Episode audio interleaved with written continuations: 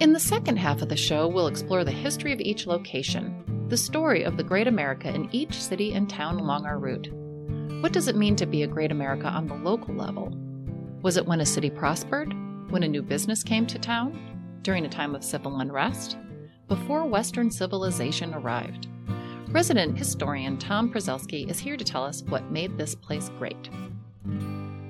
Tom Prezelski is a Tucson native whose family roots in southern Arizona extend back to the 18th century.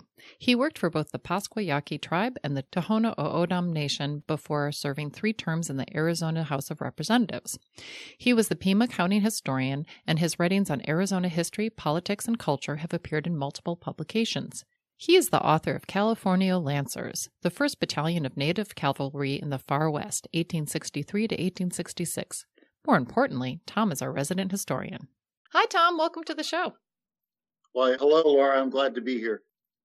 In which time period was it a great America in Cedar City? What I found by looking at some of the things that have been written and recorded by local historians, it looked like period that they tended to point to was the period between the two wars, when not only did Cedar City build up this tourist economy because of the railroad, but also came together to kind of help save the town during the Great Depression. That that was particularly impressive to me. It really reflected something that folks often point to as a, a great aspect of America, namely communities coming together to help each other. It's not something we see very often, but we saw it there back in the 30s. What made it great? Well, as I mentioned, that incident with the bank that was in 1931, when they basically took up a collection around the town and around the county to save the bank. It was it needed to collect ninety thousand dollars to stave off federal and state regulators, and that kind of saved the economy for the town. To me, that kind of really exemplified a special spirit of resilience and community action that again we don't see often enough. Also, you know, even the tourism industry that they built there, that was done basically because the town came together and said, we're going to build a hotel. You don't see that happening too often. A lot of times, the stories of these towns and cities in America are the stories of these captains of industry or investors. In case of Cedar City, it really seems to be the story about the town itself. Who was included in that great America? Well, Cedar City was founded by Mormons. It's in Utah. It's kind of on the fringes of that big kind of Mormon colonial enterprise that they had. So, for the most part, that's where uh, the leadership in the church were largely the people who were leaders in the town. So, the story is very much a story about the LDS and about their own kind of solidarity and spirit of solidarity that, that has really helped that particular community survive and prosper for as long as it has. Who was excluded from that great America? Well, the local Paiute Indians were very much on the fringes of that community because of the Dawes Act in the 1890s and then the federal policy of termination. The Paiutes were very much left landless and without really their own economy.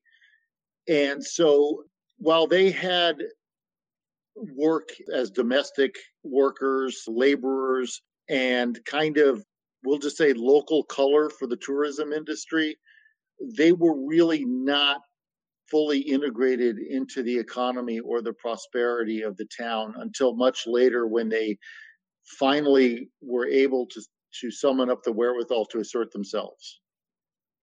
How does that history tie into current day? Cedar City is, still very much embraces its tourism industry. They have a, you know an active industry of festivals. They consider themselves the gateway to three or four national parks and several state parks as well to showcase the scenic beauty of, of that area. The term gateway city significantly actually goes back to the days when they first started the railroad tourism back in around 1918 or so and that's significant because they basically, the nugget of what became kind of the modern tourism industry in Cedar City really starts there. And everything that the city is now has a lot to do with what was going on back then when the community finally first came together to try to make the most out of the, the scenic attractions around it. Well, Tom, thank you so much for being on the show, and we'll see you next week. Not a problem. Thank you. Thank you for listening to In Search of the Great America. Today's episode had music by Valentin Sochnitsky. If you enjoyed this episode, please consider subscribing to the podcast on iTunes or SoundCloud. For show notes and more information on the podcast, please visit our website, greatamericaproject.com. Thank you.